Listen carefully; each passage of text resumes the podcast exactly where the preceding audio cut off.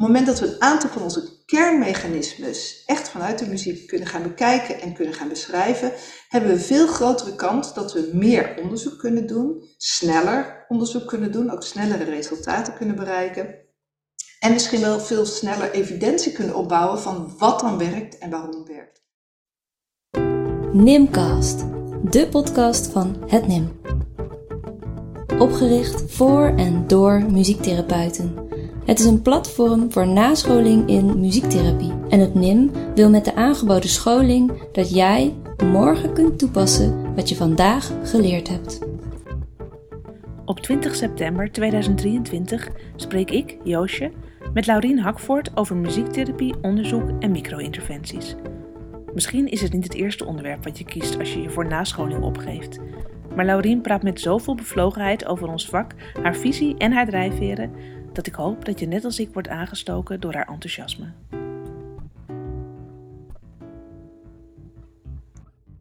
Ja, welkom Laurien. Dankjewel. Ik, uh, ik zat me zo zelf even te bedenken hoe, in wat voor rollen ik jou eigenlijk de afgelopen jaren uh, ben tegengekomen. En toen dacht ik, ja, als muziektherapeut, ook in het forensisch werkveld, docent in de opleiding, als onderzoekersopleiding van nascholingen, publicaties. Ja, voorzitter van de NVVMT. Voor als gastdocent aan de universiteit. Toen dacht ik, nou, een behoorlijke staat van dienst. En ben ik nou een rol vergeten waarvan je zegt, dat, die is er ook nog? Ja, voor mijzelf uh, ben ik natuurlijk ook uh, muzikant. Dus ik, ik zing heel, heel graag. Uh, ik speel wat dwarsfluit. En ja, gebruik dat heel veel. Want dat is natuurlijk toch onze taal. Ja. De belangrijkste taal die we hebben is de muziek. En wat we met muziek kunnen doen. Ik ben NMT, dus neurologische muziektherapie, fellow en trainer. En ook dat doe ik in Nederland en in het buitenland. Dus ja, ik heb veel verschillende petten de afgelopen jaren verzameld. En toevallig was van de week mijn oud-Amerikaanse professor, ik heb mijn master in Amerika gedaan destijds, een van de eerste in Nederland die een master echt in muziektherapie had. Ja. En um, ik, wat ik heel erg leuk vond was dat wij elkaar 1 september ontmoetten. Dat was precies 30 jaar nadat ik daar ben gaan studeren. Ah. Dus dat, ja, dat was echt zo'n bijzonder moment dat ik dacht van wauw, nou, het cirkeltje is weer rond. Ja, 30 jaar later zien we elkaar. Uh, dus ja, ik, ik zit ook al 30 jaar in heel veel in het, het werk voor de, rond de NVVMT, de Nederlandse Vereniging voor Muziektherapie. Ja. Dat ik heel erg, ja, heel erg warm hart toedraag, omdat ik denk dat we juist in hoe we onszelf positioneren als muziektherapeuten heel veel winst nog te behalen valt de komende jaren. Ja. En uh, nou, en dat is ook eigenlijk altijd mijn drijfveer geweest, omdat wat ik heb kunnen leren, wat ik net zei, ik was eigenlijk samen met Claire McFarlane de eerste in Nederland met een master echt specifieke muziektherapie.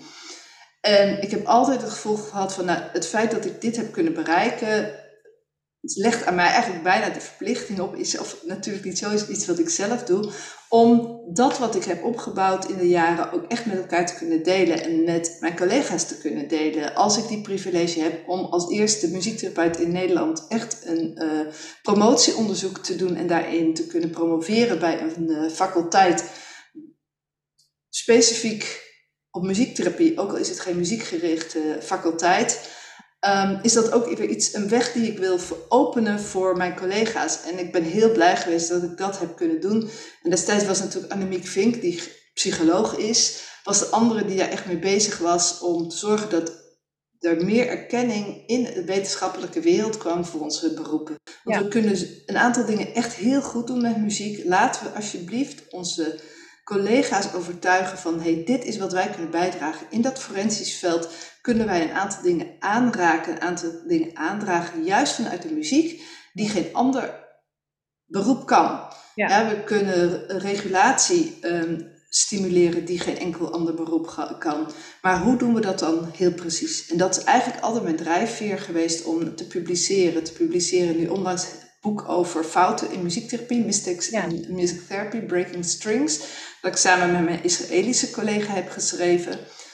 Um, iedere keer vanuit het idee, hoe kunnen we als professie, als beroep verder groeien? En dat, dat is voor mij altijd de meest belangrijke drijfveer geweest. Ja, ja. ja want mijn, mijn vraag was inderdaad, is dat zo gekomen, deze hele, al deze petten, zeg maar zeggen? Of is dat echt een pad geweest? Maar zoals je het nu vertelt, is dat echt ja, heb je dat ook echt opgezocht van ik wil dit uitdragen? En... Ja, voor een deel wel. Um, het eerste pad wat ik opgegaan was, was puur onvrede. Ik was heel erg ontevreden over mijn vaktherapeutische opleiding. Mhm. Toen nog creatieve therapie, dat ik dacht van ik leer niet wat daadwerkelijk de kernfunctie van die muziek is. Ik leer allerlei theorieën die er omheen dansen. Um, maar ik wil weten waarom die muziek. En dat is voor mij eigenlijk, en ook destijds voor Claire, voor Claire en mij samen de reden geweest om te zeggen in Nederland komen we niet verder dan dit. En dat is niet voldoende voor ons. Wij willen echt die muziek begrijpen en leren waar, hoe kunnen we dat gebruiken en hoe kunnen we dat optimaal gaan inzetten. En dat is de reden waarom we om ons heen zijn gaan kijken waar in de wereld kunnen we dat nou wel studeren en zorgen dat we dat begrip van wat is dan de kern van muziek en hoe kun je dat dus inpassen in je werk beter verder leren in ieder geval. En ja, dat is eigenlijk de eerste drijfveer geweest, de eerste aanzet geweest. En we destijds nou met support van onze families, support van onze vrienden, ook dat daadwerkelijk die stap konden maken en naar Amerika konden gaan om dat met elkaar uh, op te pakken, uh, te verwerven. En vanaf dat moment kwam er een soort, uh, ja, idee van ik wil dingen kunnen delen. Ik wil dat wat ik heb en wat ik niet altijd bij al mijn andere collega's nog zie, wil ik wel verder krijgen.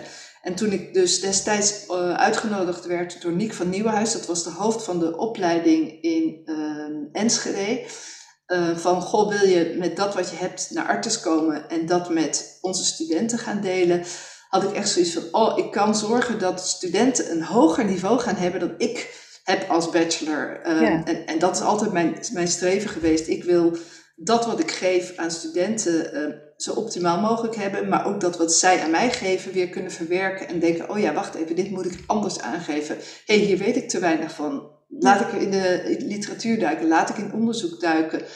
Uh, dus ik heb altijd verder willen zoeken, verder willen vinden en, uh, en dat wat ik aan nou ja, talenten heb willen delen met anderen. ja wat daar de oorzaak ook van is. Nou, ik moet zeggen, dat, uh, ja, ja dat, dat, merk ik ook als je er zo over aan het praten bent. Dat is gewoon uh, enorme, je hebt, het doet het ook met enorm enthousiasme. Dus dat, uh, dat is, vind ik zelf ook heel aanstekelijk. Um, ik vroeg me af, want uh, ja, wij spreken elkaar natuurlijk ook over de aankomende nascholing voor, vanuit NIM. Uh, over het leren ontwikkelen van micro-interventies. Als, ja, als jij dan dit zo, zo vertelt, dat zijn eigenlijk hele grote lijnen. En dan is dit eigenlijk weer iets heel kleins. Um, dat is vast niet zomaar. Ja, nee, dat is uh, eigenlijk ik, wat, precies wat je zegt. Hè? Ik ben altijd met hele grote lijnen bezig geweest. Een van de dingen was mijn promotieonderzoek uh, destijds, gestart in 2009. Echt met een promotieonderzoek naar kunnen we vanuit muziektherapie een uh, bijdrage leveren aan uh, spanning en agressieregulatie van forensisch psychiatrische patiënten. Dat was een onderzoek waarin uh, cliënten gedurende 20 sessies, een half jaar gemiddeld, muziektherapie kregen aangeboden, dan wel een andere behandeling kregen aangeboden, naast dagelijkse behandelingen die ze hadden. Daar kwamen wel wat resultaten uit. Ja, de agressieregulatie werkt beter. Maar het grote probleem met zo'n lang proces is dat je eigenlijk niet meer kunt zeggen aan het eind, ligt dit nou specifiek aan de muziektherapie? Ligt dit aan het feit dat ze in een hele gestructureerde omgeving functioneren? Ligt dit aan het feit dat ze tien andere behandelingen krijgen, medicatie krijgen? Dus eigenlijk kon je niet meer precies zeggen, ondanks dat er gerandomiseerd onderzoek was, dat er verschillende therapeuten aan werkten. Nou, al die dingen waren ideaal, om het zo maar te zeggen, konden we niet echt zeggen, dit ligt puur aan de muziektherapie. En dat was prima. Ik bedoel, um, ook dat moeten we gewoon erkennen en zeggen, ja, oh, wacht even. Maar een van de dingen dat ik dacht is, we moeten misschien niet zo groot gaan onderzoeken, we moeten juist veel kleiner gaan onderzoeken. Hmm. Want als je kijkt naar bijvoorbeeld de, de meest gebruikte behandeling, niet farmaceutisch, is de cognitief gedragsmatige therapie in het algemeen. Maar daar is ook maar gedeeltelijke evidentie voor. Eigenlijk, wat er vooral de evidentie voor is, is voor de kleine dingen als desensitization. Dus eigenlijk het langzaam uh, af laten afsterven van een bepaalde prikkel. um, operant conditioning. Dus zorgen dat een bepaalde uh, prikkel dus steeds beloond wordt, waardoor een bepaald gedrag veranderd wordt. Um, veranderen van gedachtepatronen. Daar is evidentie voor. En de rest bouwen we aan elkaar en zeggen: hé, hey, als dit werkt, zal dat en dat ook werken. En over de langere duur is dat zo. En ik dacht, op het moment dat wij eigenlijk vanuit de muziektherapie die dingen die waarvan we echt weten: hé, hey, dit werkt voor deze cliënt optimaal. En dat bij meerdere cliënten dezelfde interventie uh, uitvoeren met dezelfde soort effect. En al is het maar een klein effect en al is het maar, nou ja, in 10 minuten dat je met iemand werkt. Op het moment dat we een aantal van onze kernmechanismes echt vanuit de muziek kunnen gaan bekijken en kunnen gaan beschrijven, hebben we veel grotere kans dat we meer onderzoek kunnen doen, sneller onderzoek kunnen doen, ook snellere resultaten kunnen bereiken. En misschien wel veel sneller evidentie kunnen opbouwen van wat dan werkt en waarom het werkt. Dat zal naar mijn idee echt de toekomst zijn van de micro-interventie. Is hoe ga ik zorgen dat die interventies waarvan ik weet uit de praktijk, dit is effectief, dat ik die heel precies uitschrijf, op microniveau uitschrijf, vandaar ook de micro-interventie. Mhm. En ook naar het microniveau kijk van wat is dan, gebeurt er in de muziek? Wat gebeurt er in, uh, in de hersenen? En hoe kunnen we dus eigenlijk zorgen dat die hersenactiviteiten die we willen optimaliseren, we via de muziek kunnen bereiken en stimuleren. We mhm. kunnen geen hersencellen aan gaan maken, maar we kunnen wel verbindingen gaan veranderen in de, uh, in de hersenen door muziek. En dat is wat we willen optimaliseren. Mm Stel uh, dat ik nou een muziektherapeut ben en ik ben uh, al lange, lange tijd bezig, uh, maar ik ben eigenlijk nooit zo heel veel met wetenschappelijk onderzoek bezig geweest. En, en, ik, en ik hoor jou praten en ik denk, wauw, dat begint mij dan te bij... bij... Kom Over de pet te komen. ja. begin me te duizelen, want, want ja, ik weet eigenlijk niet precies hoe dat zit met het limbische systeem. Of, um, uh, maar ja, uh, ik, ik, wil, ik wil wel graag mijn vak soort van profi professionaliseren of duidelijker maken dat wat ik doe effect heeft. Um, kan ik dan ook met een micro-interventie bezig zijn? Kan ik dat dan ook gaan ontwikkelen? Of uh, heb je daar eerst dan een bepaalde basiskennis nog voor nodig? Of, nou, dat is eigenlijk waarom we de hele training willen doen.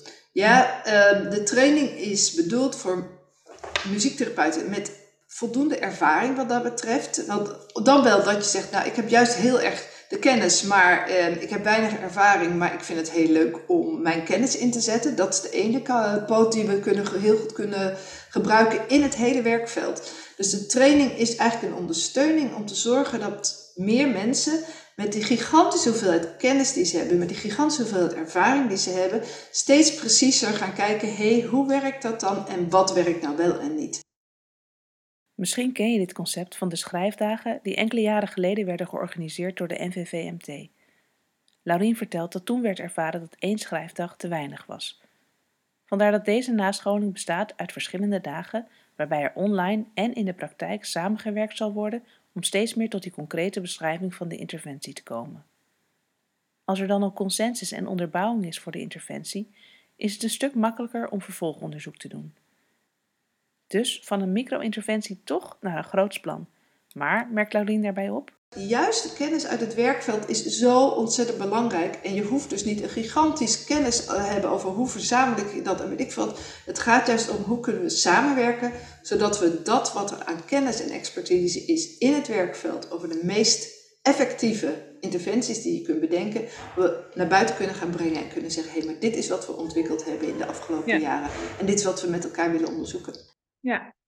Ja, dus inderdaad, ik kan, uh, ik kan met een heel veel praktijkervaring naar deze uh, training komen. Uh, maar het zou ook kunnen dat je zegt, ja, ik heb eigenlijk al heel veel uitgezocht, maar niet zo heel veel praktijkervaring. En het idee is, als ik jou goed begrijp, dat dat ook juist met elkaar uitgewisseld ja, ja, en ook als je zegt, nou, ik heb ook maar één of twee jaar praktijkervaring, maar ik werk wel steeds met dezelfde populatie en ik kom een aantal dingen tegen waarvan ik denk, oh, dat werkt echt heel goed. Ja, ja graag, wees welkom. Dus iets wat je misschien al jarenlang als vanzelf inzet en waarvan je ziet dat het werkt, leer je in zo'n micro-interventie heel duidelijk te omschrijven. Maar je leert ook te onderbouwen waarom het werkt. Dat is niet alleen goed voor de uitbreiding van kennis bij muziektherapeuten, maar ook een ander kan zien: hé, hey, daarvoor heb je dus een muziektherapeut nodig. Laurien geeft daar nog een mooi voorbeeld van. Als ik even weer het onderzoek van Jamida Teunjes pak. Um, iedere keer als ik heel geagiteerde uh, cliënten heb in de laatste stadia, of eigenlijk ja, de derde en vierde stadia van dementie, als ze nog rond kunnen lopen, als ze um, nou ja, heel angstig zijn, um, merk ik dat dit de meest effectieve manieren zijn om al improviserend, zingend, een cliënt tot rust te brengen, zodat hij, al is het maar een uur kan slapen, of al is het maar even aanspreekbaar is, of daarna um, op de, in de woonkamer een boterham kan eten. Dat heeft ze heel precies beschreven, samen met de hulp van een aantal andere collega's, van maar wat gebeurt er dan en hoe en waar lopen we tegenaan? En um, wanneer, hoe bouwen we dat dan zo optimaal in en waarom kan dat dan? Wat is dan die reden van die muziek? Wat doet die muziek daarin?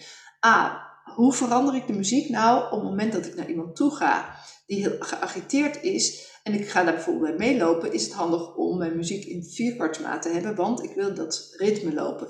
Ik wil vervolgens vanuit het ritme waarin ik loop, eigenlijk de cliënt al iets kalmer proberen te krijgen door bijvoorbeeld iets te remmen in mijn uh, tempo van dat lied waarvan ik merk dat die cliënt daarnaar luistert of oogcontact met mij gaat maken als ik dat met hem ga uh, bespreken.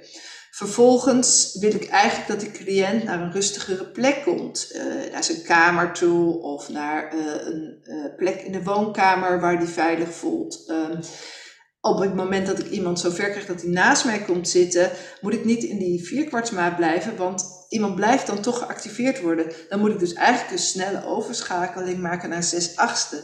Dan moet ik muzikaal zo doen dat de cliënt niet getriggerd wordt en weer in de stressrespons uh, schiet. Dus ik moet dat heel geleidelijk en zachtjes doen. Ik moet zorgen dat wat we hebben, die, die brainstem reflex of die hersenstamreflex die we hebben op, zodra we iets verandering horen, zo min mogelijk getriggerd wordt. Dus ik moet heel voorspelbare muziek creëren. Nou, al die gedachten die erachter zitten, um, daar met elkaar over nadenken en te denken, oh ja, maar wat gebeurt er dan? En wat willen we nou wel en wat willen we niet? Dat kun je in verbaliteit, kun je dit nooit voor elkaar gaan krijgen.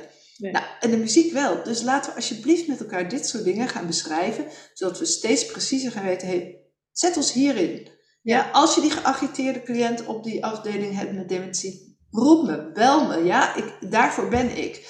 Ja. Um, en als, uh, als je gewoon gezellig liedjes wil spelen op een afdeling, zet er een prachtige uh, agoog neer, uh, maar bel mij voor het therapeutische deel. Ja. Nou, zodat wij eigenlijk als muziektherapeuten steeds duidelijker krijgen, dit is waarvoor je ons moet hebben. Ja.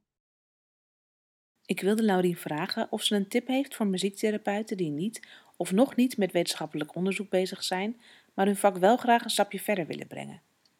Ik kon ook wel een beetje inschatten wat haar antwoord zou kunnen zijn, maar ze bracht nog iets anders ter sprake als ik kijk naar de neurologische muziektherapie, daar zijn gewoon heel veel onderzochte interventies die een heel direct effect hebben.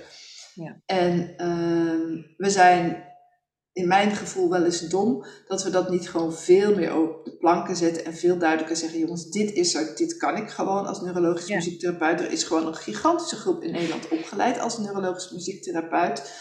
Um, ik zie dat heel veel van hen denken, ja, maar ik zit in een andere hoek, ik zit niet in de revalidatie, dus ik gebruik het niet. Of ik gebruik het minder, of uh, terwijl ik denk, goh, maar er is heel veel ook in de psychiatrie, in de ouderenzorg, is direct toepasbaar. Uh, met hele positieve effecten over het algemeen. En um, maar we laten ons daar veel te weinig op voorstellen. En wat je op dit moment letterlijk ziet gebeuren, is dat de muzici het aan het overnemen zijn. Muziek in de zorg, of kunst in de zorg heet het geloof ik nu op dit moment, is een grote samenwerking van allerlei beroepskunstenaars, uh, muzikanten, uh, uh, acteurs, die dus die zorg ingaat en zegt, kijk, we hebben nu toch iets leuks ontdekt en ik denk, ja, dat is wat we eigenlijk aan onszelf te danken hebben, doordat we ons niet als muziektherapeut presenteren of echt als uh, dramatherapeut, maar zeggen, ja, we zijn vaktherapeut. Mm. En uh, we doen ook nog een beetje muziek, of we doen uh, vaktherapeut muziek. Ehm, nee, alsjeblieft, laten we ons als muziektherapeuten presenteren en die mogelijkheden die we hebben aan onze collega's laten zien. Kijk, dit is wat ik kan. Ik kan een concentratieoefening doen met mensen die dement terend zijn. Ik kan hen bewust maken van hun omgeving. Ik kan via muziek hen bereiken op een manier die niemand verder kan. Ja. Laten we dat met elkaar veel meer op de voorgrond gaan stellen. En zorg gewoon dat je minimaal één uur per week, anderhalf uur per week, specifiek bezig bent met het presenteren van je vak naar buiten. Dit is wat ik kan. Hier kun je me voor vragen. Dat deel wat je ook als muzikant gebruikt om op het podium te staan, gebruik dat, die kwaliteiten die je hebt. Daar pluk jij de vruchten van. Mensen komen naar jou toe en zeggen: Ik heb nu toch een casus, ik weet echt niet wat ik ermee moet. Kun jij daar naar kijken? Kun jij vanuit jouw expertise helpen in de regulatie van deze jongen? Kun je zorgen dat ehm, eh, deze oude dame Ehm, op een andere manier benaderd gaat worden, zodat we er eindelijk een keer kunnen wassen in plaats van dat ze constant alleen maar pijn ervaart. Nou, die aspecten, daar hebben we de tools voor vanuit de muziek. En ja, ik vind dat we daar veel, veel, veel meer voor moeten gaan staan en met elkaar moeten gaan zeggen: dit is wat we kunnen, wereld. Um, leuk al die muzici die opnieuw het wiel gaan uitvinden wat wij in 1960 deden. We zijn ondertussen gewoon uh, eh, 60 jaar verder. Uh, dit is wat we kunnen. Ik, uh, ik heb er niks meer aan toe te voegen.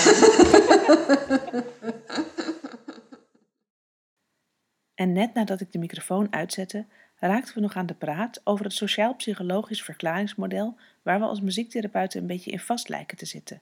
Hoe komt dat, vroeg ik aan Laurien.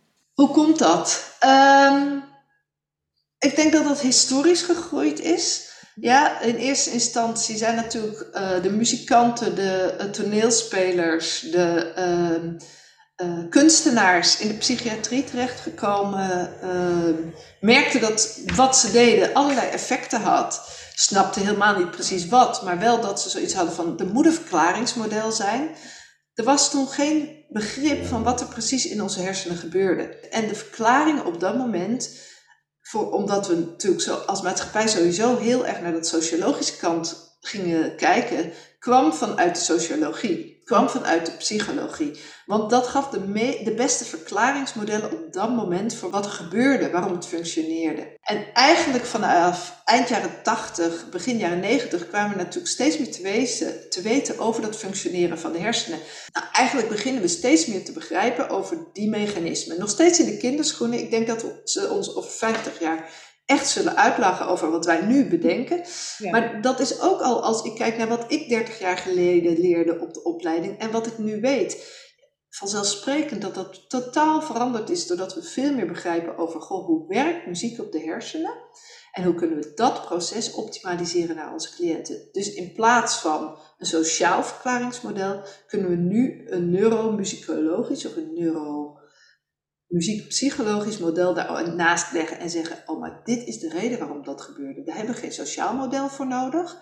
Maar doordat er toch nog een groot deel van uh, de opleiding uh, die we aanbieden vanuit dat model denken, komen we terecht in een sociaal model waarin, of een psychologisch sociaal model als verklaring, in plaats van dat we kunnen zeggen, ja, maar de werkingsmechanismen van muziek zijn dit en dit en dit en dit. Dit en dit en dit. Dit willen we eigenlijk neurologisch of fysiologisch of hersenorganisch bereiken. Dus dat betekent dat we de muziek zo moeten inzetten. We hebben zoveel meer kennis en we kunnen dat zoveel beter specificeren. Ja. Maar zolang wij als ehm, muziektherapeuten in dat psychologische en sociologische model blijven zitten, gaan we niet redden. Nee. Ja, het is een heel somber beeld, maar dat is echt wat ik, waar ik bang voor ben. En waarvoor, waarom ik denk, we moeten eruit. We moeten als beroep zeggen, hé, hey, maar dit is wat wij kunnen. Dit zijn onze werkingsmechanismen. Kijk, hier is de evidentie. Hier is wat er ondertussen allemaal daarover ontwikkeld is. Waarom blijven we in dat model zitten als we zoveel mogelijk, meer mogelijkheden hebben vanuit een ander model? Ja. Nou, op naar dat, uh, je zei het zo mooi. Neuromusicologisch model. model. Ja, ja. Ja, ja, zou ik graag, graag willen. En hiermee sluiten we deze aflevering dan af. Op www.hetnim.nl kan je de eerste voorlichtingsbijeenkomst over micro-interventies kosteloos terugkijken. En ben je geïnspireerd geraakt, schrijf je dan meteen in voor deze of andere nascholing. Laurien vermeldde in ons gesprek een paar al gepubliceerde micro-interventies. We verwijzen hier nog naar in onze zogeheten show notes. Heb je vragen of opmerkingen? Dan kan je ons bereiken door te mailen naar post.nim.nl. Bedankt voor het luisteren en tot de volgende Nimcast.